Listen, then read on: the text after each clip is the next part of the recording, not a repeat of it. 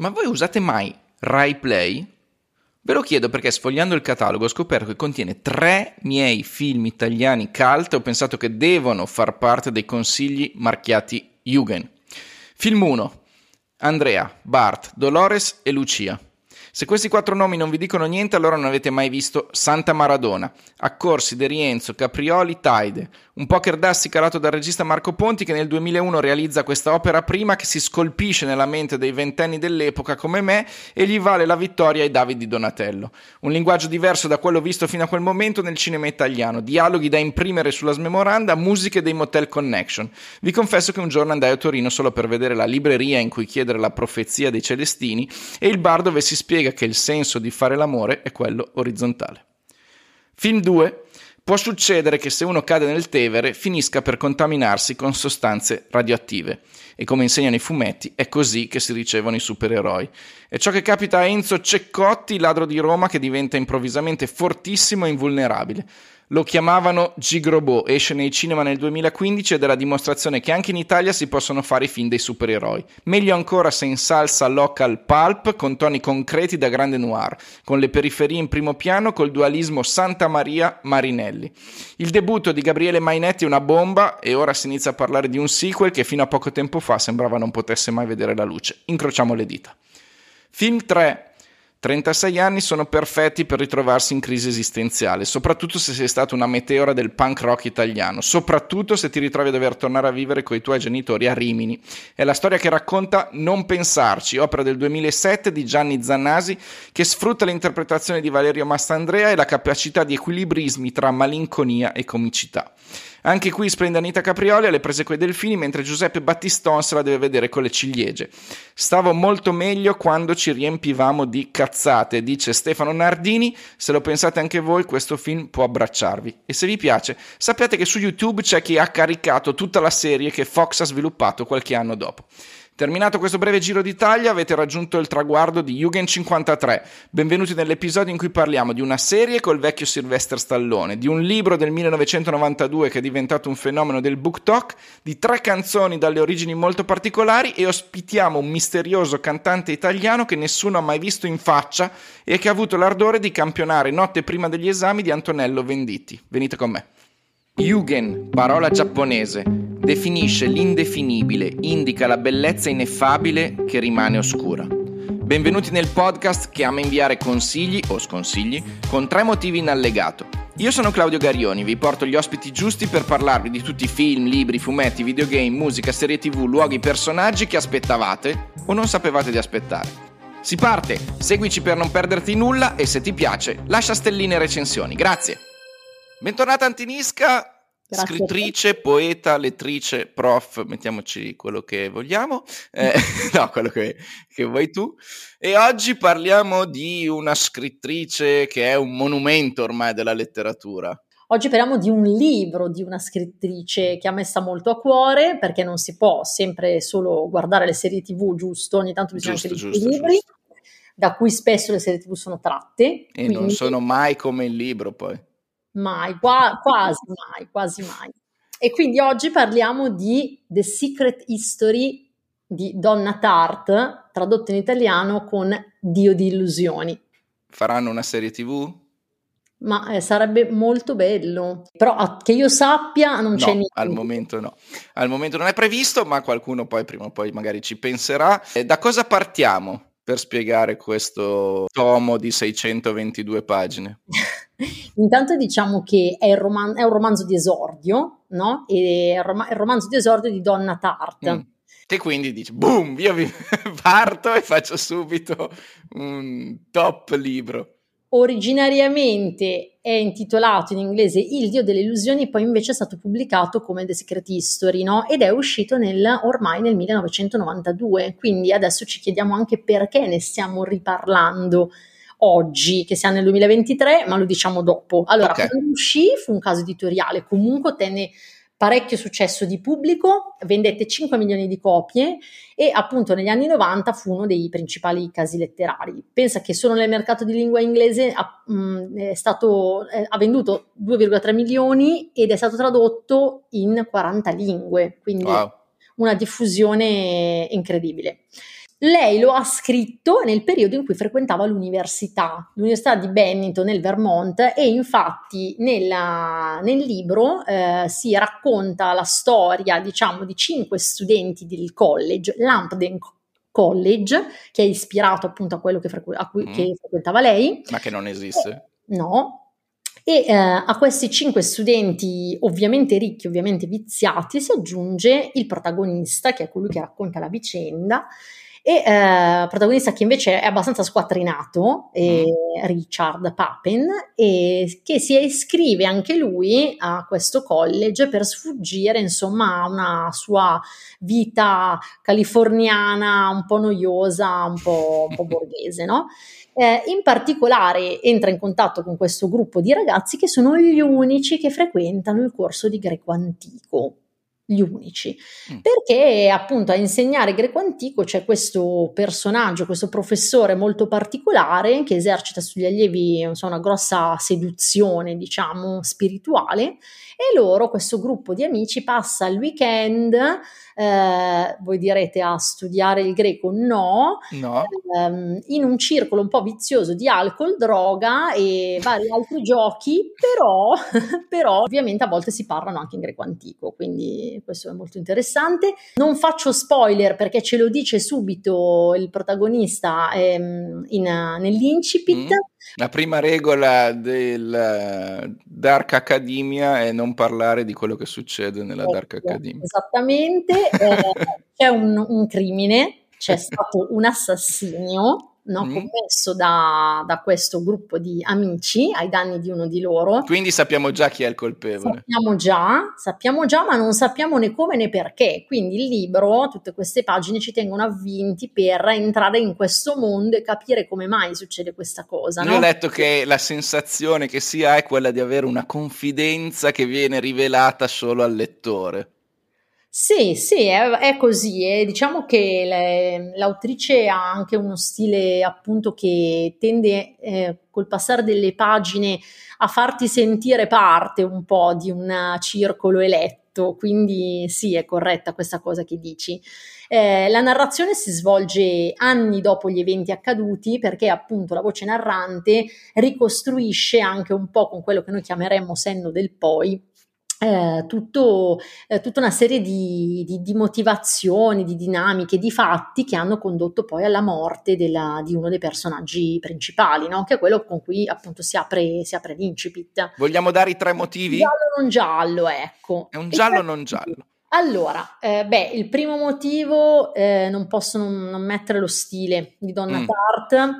Se non avete mai letto nulla di, di, suo, questo è un ottimo punto di partenza. Io poi a seguire caldeggio la lettura del Cardellino. Mm. Eh, e lei scrive un libro ogni dieci anni. Sì, lei ha vinto il Pulitzer col cardellino. Sì, nel 2014. Lei è un personaggio proprio particolare. Eh, ha frequentato questo corso di scrittura creativa a metà degli anni Ottanta in questa università che dicevamo, tra l'altro tenuto da un italiano, Arturo mm. Vivante, figlio di un filosofo, e eh, tra i suoi compagni di corso c'erano Jonathan Letem, ma Ellis.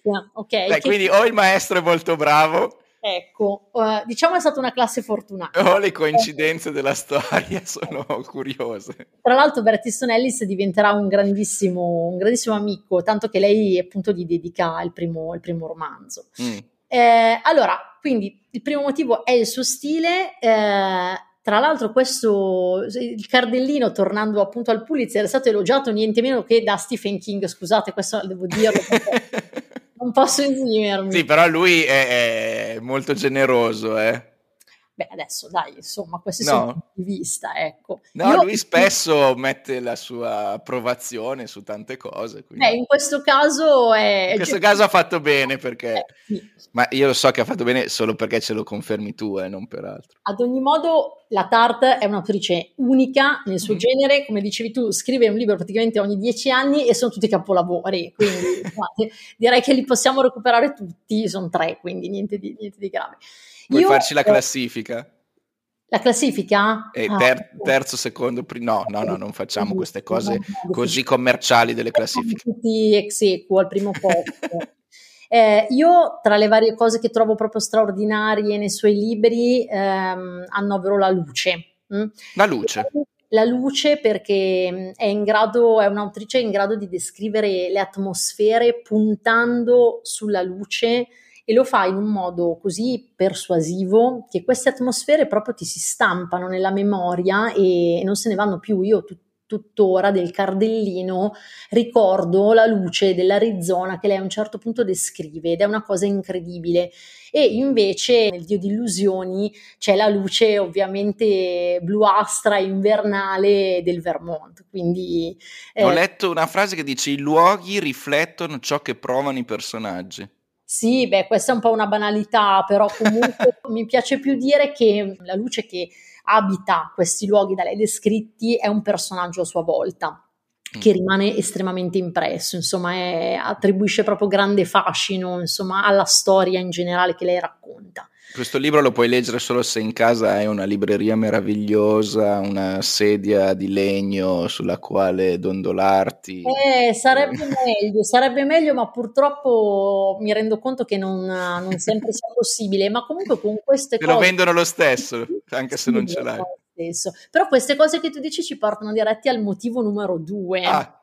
Che è l'immaginario della Dark Academy, appunto. Mm è fatto di cosa? Allora, vecchie. Ma questo termine che io sinceramente fino a poco tempo fa non conoscevo, eh, benché avessi letto uno dei libri che viene considerato parte della Dark Academia sì. e che è teoria e pratica di ogni cosa che ho consigliato ah. nell'ultima puntata di Jugend e che quindi ora mi sento un po' in difficoltà, nel senso che dico forse ho consigliato un'opera minore rispetto a qualcosa che meritava maggiormente. Io non l'ho letto, quindi non posso, non posso dirlo, ma questo qui è un immaginario eh, non nuovo, ma diciamo che ultimamente, grazie anche ad alcuni social, è stato un pochino codificato. Mm. Di fatto parliamo di Il vecchie britanniche meglio, giacche, pantaloni gonne di tweed, paesaggi autunnali, l'inchiostro sulle dita, i taccuini, le candele accese, le pile dei libri, insomma sono un insieme proprio di, di oggetti, di paesaggi, no?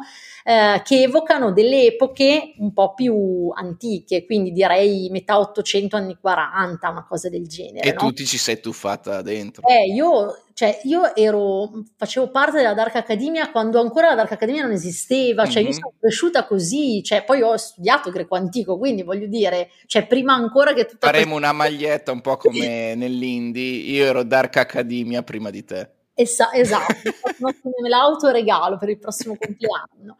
Tra l'altro qualcuno mette anche dentro l'immaginario della Dark Academia, mette anche il mondo di Harry Potter. Eh sì, eh sì. Ecco, togliendo un po' gli aspetti. Non volevo dirlo quando tu hai fatto una descrizione, ho detto forse qua rischio di fare una Beh, buccia allora, di banana, però. Diciamo che è una definizione che ha delle maglie piuttosto ampie. Io metto dentro, come ha fatto qualcuno, piuttosto... Um, certi aspetti dell'attimo fuggente. Mm. Esatto, quando prima hai descritto il professore ho pensato a quello.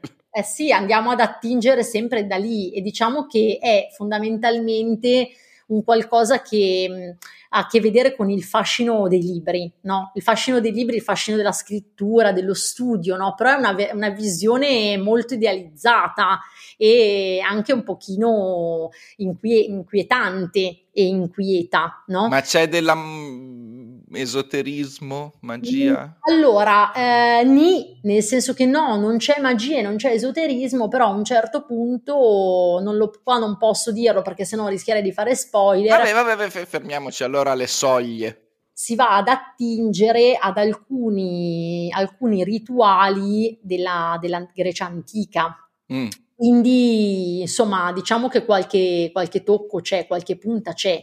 E eh, questo, tutto questo immaginario il libro lo incarna proprio perfettamente perché è una, appunto, è una sorta di mezzo thriller, mezzo perché ah, sappiamo già da subito mm-hmm. chi è l'assassinato e anche chi è l'assassino, eh, ma anche molto romanzo di formazione quindi c'è un gruppo di studenti, c'è molto, molta insomma, sofisticatezza, c'è questo college, ci sono loro che cercano in qualche modo di nascondersi, c'è anche un viaggio in Italia a un certo punto, per cui veramente è molto ricco. Ma quindi tu come ti poni verso, diciamo, i successori o cosiddetti eredi li guardi con disprezzo o li guardi...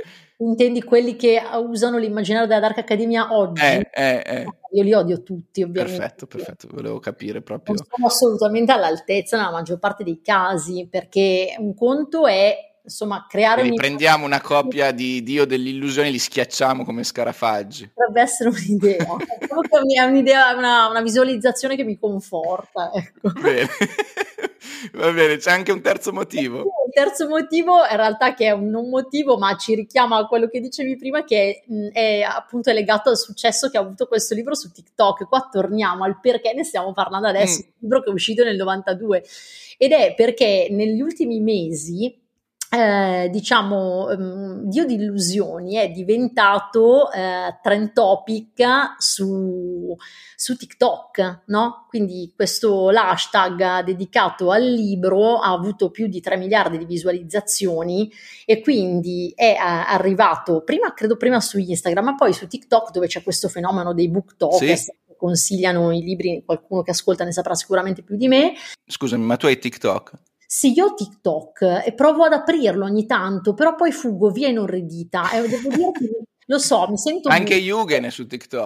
Ma non ce la faccio, cioè non, non, mi annoio. Io mi annoio. Queste tizie che cantano. Però scusami, è un bene che ci sia questa valorizzazione dei libri, della lettura, no? Cioè è uno strumento potente per arrivare anche ai ragazzi. Sì sì, ma c'è una, un altro lato della medaglia, nel senso che ehm, Purtroppo, eh, in realtà, la maggior parte dei lettori, ho avuto questa sensazione, qualcuno ne ha anche scritto, se non sbaglio, in America, ehm, più che il, diciamo, la lettura in sé, il testo in sé, vengono esaltati gli aspetti, diciamo così, accessori, un po', eh, diciamo, gli orpelli, no? Quindi gli orpelli, qualcuno ha, ha definiti gli orpelli della vita intellettuale, no?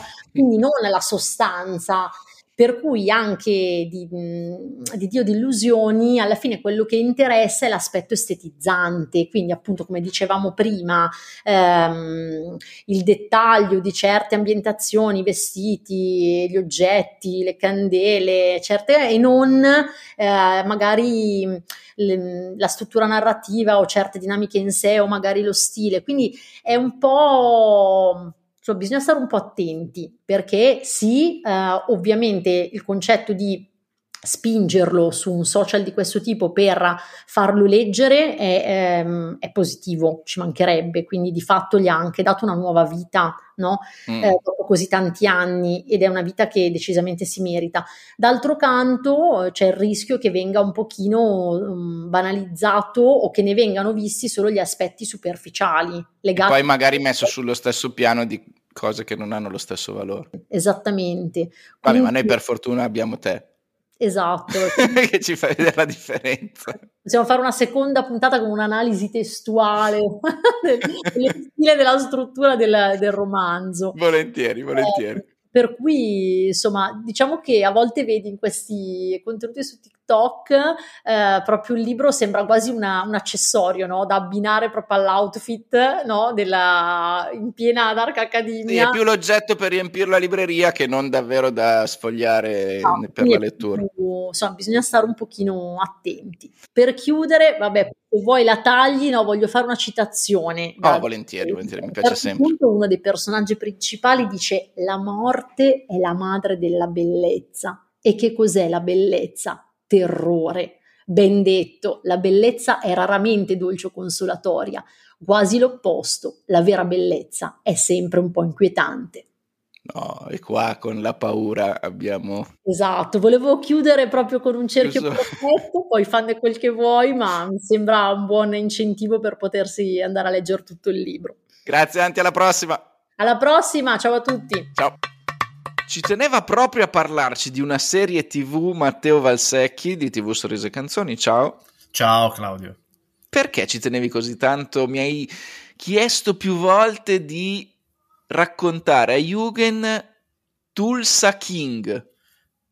Tulsa Cos'è King, Tulsa King? Tulsa King è la serie che vede per la prima volta il nostro amatissimo, amabilissimo, venerato, onorato ho, un, ho un, addirittura un mini santuario in camera mia con la sua faccia, Sylvester Stallone. Addirittura, per la sì. prima volta fa il criminale.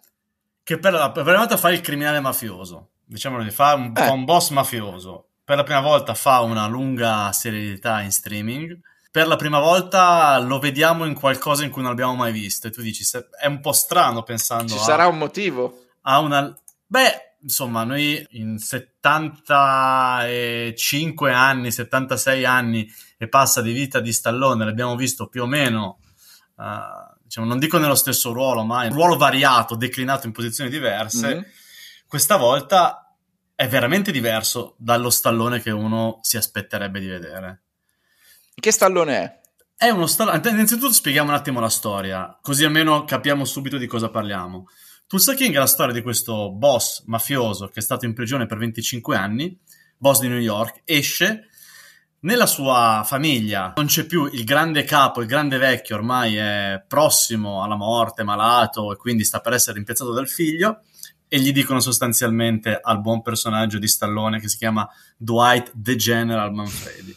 The General perché Dwight è il nome che gli è stato dato in onore di Dwight Eisenhower, il generale okay. della seconda guerra mondiale. Gli dicono, caro Dwight, ormai tu sei vecchio, non ci servi più qua a New mm. York, la famiglia è cambiata, tu prendine e te ne vai a Tulsa in Oklahoma, che è praticamente come se dicessero, che so, a, a un boss della mafia, tu vai, adesso te ne vai a... In Bovisa. So, a Porto Gruaro, cioè ecco una cosa di questo genere, a Gorizia. Ok. Uh, e lui ovviamente gli girano un po' le balle perché lui in prigione c'è finito per coprire proprio il capo, mm, c'è stato per 25 quanta anni. Quanta scarsa riconoscenza nel mondo. Esatto, quanta scarsa nel mondo della mafia, pensate. tutti per questa, questa, questa, questa, gente così scorretta. E quindi lui prende e se ne va a Tulsa, mm. e dove si trova in una realtà completamente diversa ovviamente rispetto a quella di New York.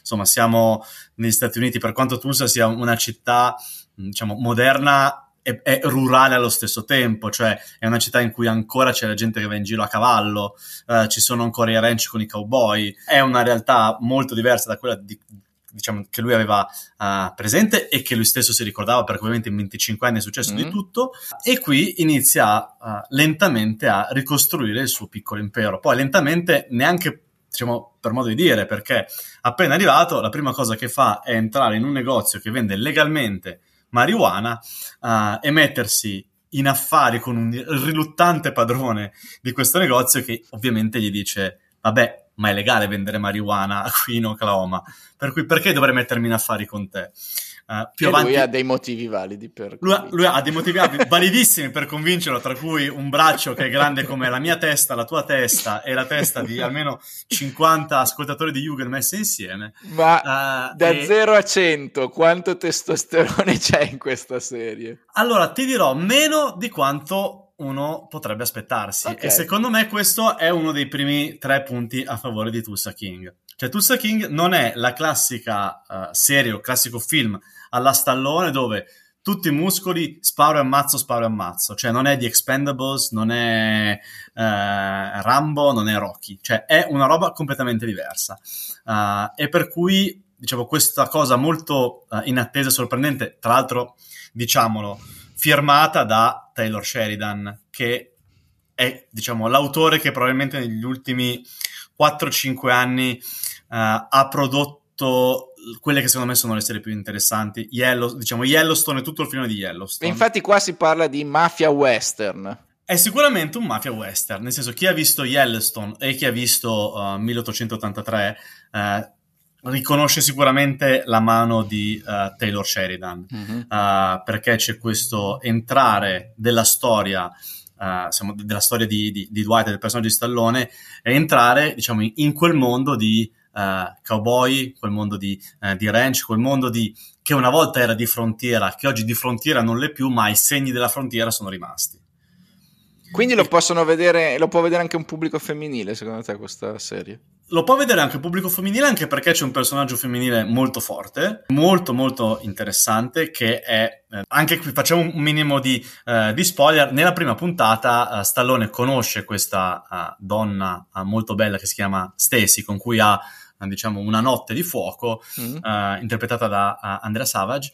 Uh, poi si scopre essere un, un agente del, dell'ATF. Non chiedermi che cosa sia l'ATF con precisione, perché è una delle 780.000 agenzie americane che lavorano a un certo punto questi lavorano anche con l'FBI e per cui diciamo si crea questo binario per cui da un lato lei continua a rimanere affascinata da, uh, da lui Uh, però questa uh, dissonanza tra dover fare il suo lavoro e invece avere questo interesse uh, affettivo un po' scopereccio se mi okay, passa il termine ok te lo passo con, te lo passo con, quello con, è il concetto con Stallone ho letto che si parla di serie corale è così? Esatto, e stavo ris- arrivando a quello che secondo me è il um, secondo punto forte di Tulsa King. Per quanto l'unico attore con una storia forte alle spalle sia uh, Stallone, tutto il resto del cast, anche personaggi minori o attori delle prime armi funzionano perfettamente in quel contesto. Mm. Uh, su, su, tutti, dico, Jay Will, uh, che è un nome che a me personalmente non diceva nessu- niente, ma, ma nulla, ma neanche adesso, uh, che interpreta quello, diciamo, un, un, tassista che diventa poi dopo l'autista di, uh, di Dwight. Attore mol- molto giovane e molto molto bravo, molto molto convincente nel ruolo. E lo stesso um, proprietario del negozio di, uh, di marijuana, il personaggio si chiama Body, interpretato da, da Martin Starr. Di recente l'abbiamo visto in Samaritan, che è sempre un film di, uh, di Stallone che era uscito su, uh, su, Prime Video. Ah, scusate, non abbiamo detto dove si può vedere Tulsa King, è su Paramount Plus. Okay. Martin Stark interpreta Body, interpreta questo sorta di nerd della vendita della marijuana che però poi a un certo punto, verso sesta, settima puntata, tira fuori un colpo di scena assolutamente pazzesco. Bene che... che... adesso vi svegliamo subito. Esatto, si scopre che lui in realtà è una piovra, no. è una piovra ah, che mangia. Piovra. A proposito eh. di mafia. esatto, è una piovra, è una piovra. No, non è una piovra, però insomma, ve lo bene, gust- gustatevelo. Terzo punto a favore di, uh, di Tulsa King è una sottolinea uh, comica. Adesso mi sembra di parlare in, come se fossi in Boris, mm. no? la, la trama comica. Uh, perché dobbiamo rispettare l'algoritmo. C'è una, diciamo, questa sottotraccia comica molto divertente perché, innanzitutto, già vedere Stallone che fa un, un, uh, un mafioso con l'abito gessato e le camicie è un mm. pochettino dissonante ai nostri occhi. E che ha letto un milione di libri in carcere. Esatto, esatto. esatto. questo gli dà un tono Sicuramente intrigante. Ha, ha un tono intrigante, però poi si deve confrontare con una realtà che è completamente diversa, per esempio quella sull'identificazione di genere. Mm. A un certo punto lui, eh, parlando con, uh, con, con, il tassista, uh, gli dice, io non so, come, non so come parlarvi, non so se darvi, se, se, se, a te devo dire che sei un lui o sei una lei o sei un, o sei un loro, cioè, uh, e lo fa in un modo, diciamo, ironico senza diventare volgare, okay. senza, se, se, senza, buttarlo in presa in giro. Lo stesso fatto che lui non ha più una patente e deve andare a fare la patente, ossia diciamo, in un modo completamente diverso rispetto a come si faceva 25 anni prima, il fatto che debba aprirsi un conto online sul telefonino, cioè sono tutte delle cose abbastanza uh, dissonanti che se vediamo fatte a un uomo che comunque è di 75 anni, perché nella serie il personaggio rispetta l'età di Stallone, non lo facciamo passare per più giovane, è comunque un, un, un mafioso di 75 anni. Uh, quindi immaginate vostra nonna o, o vostra mamma che uh, per la prima volta si apre un conto online senza aver saputo niente di quello che è successo nel mondo in 25 Beh, anni. ci si è perso un pezzo sicuramente. esatto, esatto. E per cui diciamo queste, diciamo, queste, queste sottolineature comiche uh, di commedia danno sicuramente un, un qualcosa di più alla serie. Però non stonano, insomma. Non perché stonano. io quel mix lì ogni tanto lo trovo un po' Non stonano pericoloso. Perché, no, non stonano perché sono uh, messe lì, diciamo, nel momento giusto e dosate nel modo giusto. Mm-hmm. Insomma, Quindi... mi sembra una proposta che non si può rifiutare questo no, Tulsa King. Assolutamente no, tant'è vero che possiamo già anticipare che ne arriverà un seguito e possiamo anticipare che il successo è stato tale per cui Paramount ha da poco annunciato un, diciamo, un docu reality sulla famiglia Stallone che uscirà nella prossima primavera e che noi tutti attendiamo con molta ansia. Ma arrivano anche i pestaggi a un certo punto o no? Pestaggi ci sono, lotte tra gang ci sono, pistolettate ci sono, ovviamente questa parte qua non, uh, non poteva mancare, ma anche qui senza un, un abuso, cioè è, è, è, è, studiato molto molto molto bene. Grazie Matteo, alla prossima! Grazie Claudio, ciao ciao! Yugen Podcast ha la fortuna di avere qui in carne e ossa uno dei personaggi misteriosi del web, Piazza Bologna. Ciao. Aggiungerei anche prima del nostro debutto a Sanremo. Eh, quindi qua siamo proprio... magari nel 2028-29. Prima o poi, eh. tu ti auguri che capiti, perché sai che alcuni magari snobbano, dicono no, Sanremo io non ci andrei mai, poi No, ti dico, per quanto riguarda i talent abbiamo avuto diverse, diverse proposte per, per, diversi talent, che non farò il nome, che abbiamo tutte quante gostato, tra virgolette, mm. no? Eh, però Sanremo Giovani, Sanremo sarebbe diciamo l'unica esperienza che magari può essere coerente con, uh, con il personaggio alla fine per, per quello che ah, io fare ve lo auguro. eh, eh, parlo al plurale parlo al singolare perché eh, come lo spieghiamo? Chi è Piazza Bologna? Allora Piazza Bologna è una mm, più che più che una band, io lo definirei più un movimento, perché mm. si muove, diciamo, in, in, in tante direzioni, esatto, che può essere magari dalla produzione musicale eh, ai testi, a, alla voce, eh, ma anche a livello proprio visivo. Eh, utilizziamo comunque di, diverse persone che lavorano sui nostri disegni, che comunque è proprio un collettivo artistico. Io me. devo dire, mh, mm, mi è sbucato perché Spotify ti propone no? sempre nuova musica e eh, ci sono cascato dentro perché mi ha, mi ha colpito, mi è piaciuta. Poi sono andato a vedere chi è Piazza Bologna e mi appare una bella immagine profilo che è un fumettino dove sei, siete accompagnati da un gatto infernale. Il nostro gatto, è un gatto, diciamo che l'idea è quella di creare, poi ovviamente noi siamo persone molto molto lente, no? magari abbiamo delle mm. idee e poi le sviluppiamo. Nascerà un, un fumetto esatto. in futuro. Sì, magari. vorremmo fare questo, cioè il primo manga ambientato proprio a Roma, quindi con lo stile giapponese però ambientato a Roma e, racconta vicende comunque di ragazzi universitari, quindi tutta, t- tutto quel, quel, filone lì. E Va magari, bene, capito, allora so, magari quando, esatto, magari quando faremo un progetto ufficiale, un disco, un EP, eh, sarebbe figo anche accompagnarlo, no? Magari ti compri il fisico e c'hai anche il, il fumetto in regalo, no? Con, Faccio musica per nonne dal cuore forte dal 1967. Quindi esatto. io sono una nonna dal cuore forte, forse essendo un destinatario, un ascoltatore.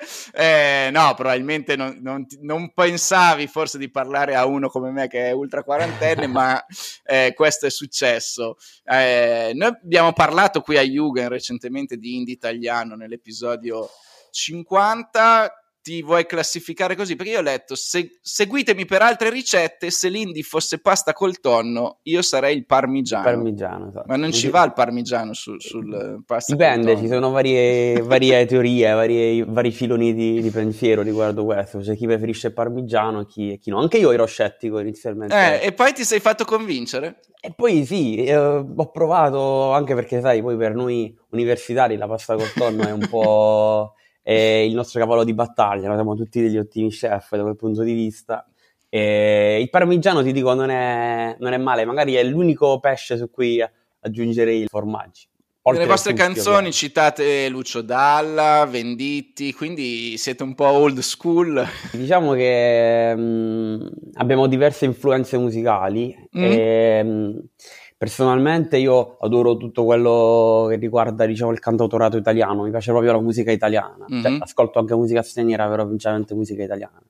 E no, non amo magari eh, la trap, la drill, comunque questi generi nuovi me li ascolto raramente, magari quando sto in palestra, diciamo, quando la musica ascolto è più musica no, da, da palestra, quindi mm. se devo ascoltarmi musica preferisco magari tornare indietro di qualche anno e ascoltarmi la musica che personalmente preferisco rispetto che al trend del momento, no? Io non, eh, non, so perché poi quando uno fa confronti non sa mai se fa un complimento o un eh, dispetto. Dipende. Eh, però come idea nell'ascoltare le vostre canzoni, un po' anche geograficamente parlando, un po' Car Brave mi è venuto in mente, eh, però non so se... Sì, sì, sì. noi, noi siamo tanto influenzati, personalmente sono tanto influenzato da, da Carbrini, soprattutto nei, nei testi. Cioè, io penso che Polaroid, l'album di Carlo e, e Franco, no? E, sì, 126. Esatto, abbia proprio segnato proprio un'epoca, cioè certo. abbia creato proprio un, un nuovo genere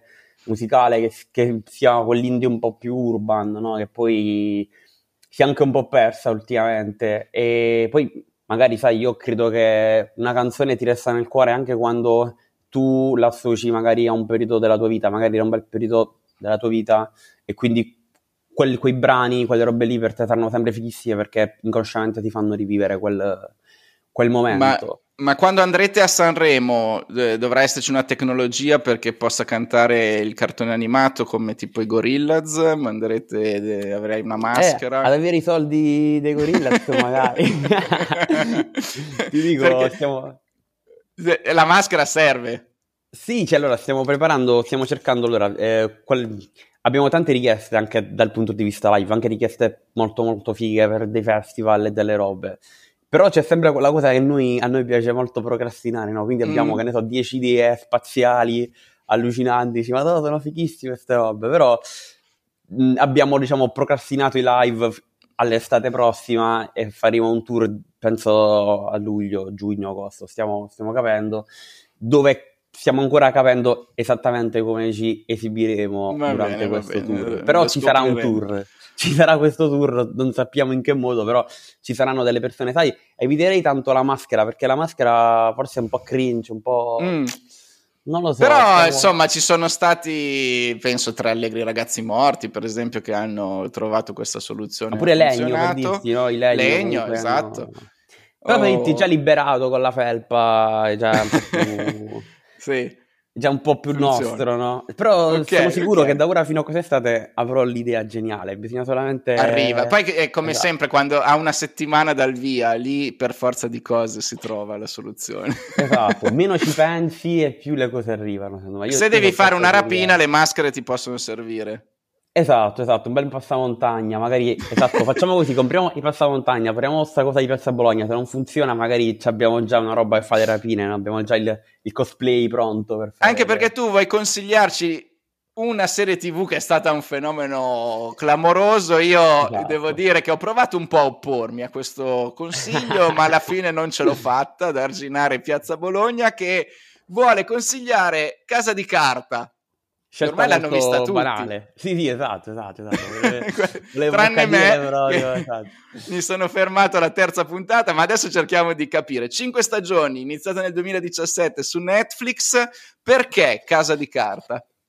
Allora, diciamo che in realtà cioè, mh, è una scelta che potrebbe sembrare banale, perché principalmente lo è, però ha anche il suo significato. Mm. In primis ho scelto la Casa di Carta perché i personaggi principali giocano tanto no, su, su questa maschera, e quindi comunque un pochino ci, ci rispecchia da quel punto di vista a livello di, di, progetto e poi perché è figo anche come è strutturato proprio il, um, la serie tv mm. perché diciamo che l'obiettivo finale alla fine non è tanto quello di fare la rapina ma più l'obiettivo di andare a far fallire la banca centrale spagnola okay. quindi è tutta una una, una, roba un pochino, diciamo, tra virgolette, comunista.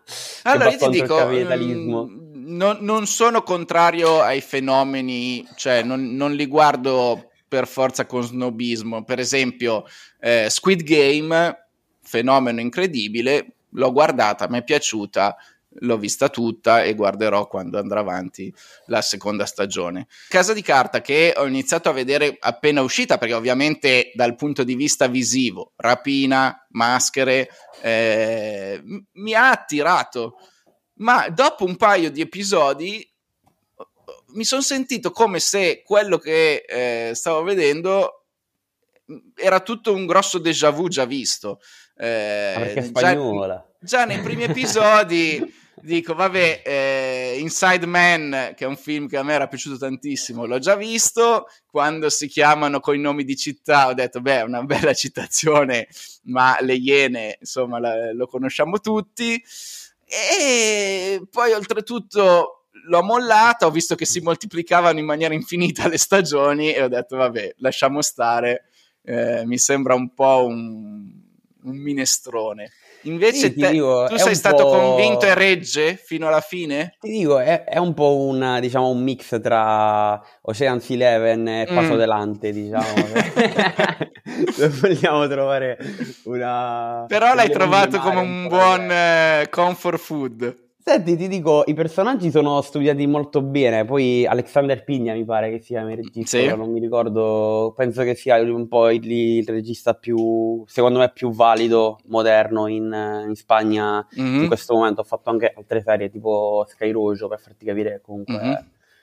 Io butto carina. lì sempre il mio nome di riferimento per la Spagna, è Oriol Paulo, che fa delle cose a mio avviso molto molto interessanti, ne ho parlato qua in un episodio se volete approfondire. Prego, scusa. Poi sai, eh, il cinema eh, penso che sia ancora più, o comunque il mondo dell'intrattenimento visivo, penso che sia ancora più soggettivo dal mondo dell'intrattenimento musicale perché ehm, dal lato musicale ti ascolti la canzone e poi tu poi ti puoi immaginare, no? come quando leggi mm-hmm. un libro, una storia, piuttosto ti puoi immedesimare come preferisci, no? magari uno sembra che parla d'amore, di una dipendenza d'amore, invece ti sta parlando di una dipendenza di, di, di droghe. Farti un esempio. Mentre... Sì, ci puoi mettere più del tuo per riempire, esatto, diciamo così, la parte... stile. Mentre invece sul, sulla serie quella è, cioè se non ti piace la fotografia, non ti piace piacciono gli attori. Anche perché, per esempio, la maschera, per quanto eh, la trovi bella, originale, no? Anche lì la maschera mi ha fatto ripensare a la maschera di V per Vendetta, quindi sì, l'ho esatto, trovato un, po'... un pochino eh, furbetto, Molto ma in maniera furbetto. esplicita, ecco, fin, sì, troppo, sì. fin troppo esplicita. Eh, però, insomma, mh, mm, capisco che abbia avuto successo, forse anche perché tocca delle corde, dei tasti che alla gente, ma anche a me, sono, sono piaciuti. Quindi è stato magari anche una, un odio a fior di pelle, diciamo così, più che a volte sboccia l'amore, a volte invece non ci, non ci Sai si come prova. si dice, no? Ruba come un artista. Cioè esatto. Un bravo artista ruba, no? Cioè, eh, no, no, ma infatti, ma... stream che piace al popolo, prendi le cose che sono piaciute di più, le unisci insieme e cerchi di fare una cosa un po' più mainstream possibile. Poi io non sono contro le robe mainstream. Va bene, che cosa prevede per il futuro di Piazza Bologna Paolo Fox invece? Allora, mh, mm, diciamo che con Paolo abbiamo un rapporto un po' particolare perché noi inizialmente volevamo dissarlo, no? Volevamo fare il primo dissing nel mondo indie, allora abbiamo... perché voi avete fatto appunto una canzone su di lui. Esatto, abbiamo fatto questa canzone che si chiama Maledetto Paolo Fox, dove comunque in maniera molto rispettosa diciamo che mm, andavamo a dire minchia Paolo Fox ah, mi avevi detto che cioè, Paolo Fox mi diceva che eri una delusione e sei stata una delusione, quindi diciamo che Paolo Fox sia, ci ha, tra virgolette, azzeccato su quello, però il titolo, mi hai detto Paolo Fox, era un po' fuorviante, anzi sì. anche la, la, distribuzione non era molto propensa a utilizzare questo ah. titolo, eh, anche perché ho utilizzato anche un'immagine di Paolo Fox come copertina, infatti spero mm. che lui non lo sappia, se no potrebbe... Speriamo che lui non ascolti mai questo. questo, questo podcast. E in pratica è uscito questo brano, tutto bene, tutto a posto, tutti contenti. Dopo un mese ci arriva una chiamata di uno, uno speaker di Radio Latte Miele, che sarebbe la radio dove lavora mm-hmm. Paolo. E ci dice: Guarda, di solito Paolo, quando lo citano nelle canzoni, si incazza. Comunque, non è molto propenso a essere citato. Comunque, quando parlano di lui, però il vostro brano gli è piaciuto tantissimo come? Appunto, come è arrivato agli Si è ritorto contro di voi. Esatto. E allora da lì è nata questa roba che... Ci sono rimasto un po' male perché gli avevo chiesto di mandarmi un saluto pure per, per mia nonna che non mi ha mai mandato, eh, forse eh. non lo so, magari è lui che non è molto social, però ci ha invitato nel suo programma, siamo andati lì a parlare, eh, ha usato la nostra canzone come sigla per un mese del, del suo oroscopo su, su Radio Latte e Miele, quindi diciamo che spero che lui sia rimasto contento con questa collaborazione, anche perché gli abbiamo fatto anche una versione modificata apposta per lui, per la miele, quindi spero, spero che sia, sia rimasto contento. Va bene, allora ci vediamo a Sanremo? Assolutamente. Grazie Piazza Bologna. Grazie a te. Ciao. Ciao. È febbraio, torna a trovarci Luca Fausto Monblano. Ciao. Ciao Claudio, ciao a tutti. Ciao Jürgen. Sotto il braccio tre singoli freschi da ascoltare. Singoli non lo so, tre canzoni fresche come, come ci piace fare una volta ogni tot mesi. Um, e ho scelto tre cose che sono secondo me di, di ampio respiro. Ecco, le ho, le ho, scelte non solo perché sono fresche, ma sono anche un po' per tutti, secondo me. Ecco. Andiamo con la prima. L'unica canzone delle tre che non è fresca. Mm. E tu dirai perché non è fresca? Ma se mi hai detto che si trattava di canzoni fresche, perché per la prima volta appare disponibile su Spotify e su tutte le piattaforme digitali una canzone che fa parte di un album che non esisteva, un album fantasma, il uh, Sgt. Peppers degli anni Ottanta, così fu definito all'epoca della pubblicazione, siamo nel 1988. Giustamente o no? Mi arrivò abbastanza così, ma siamo in tutt'altri territori, mm. eh con pop rock dei Beatles andiamo all'hip hop dei della Soul Three Feet sì. High and Rising appare disponibile allora la canzone fresca per tutti gli amanti della musica digitale che fresca scelgo per voi eh sì, però è fresca, la prima volta che tutti possono ascoltarla, perché sennò eh, ascoltavo solo io. Primo CD che ho comprato, tra l'altro, sì? eh, epocale, epocale.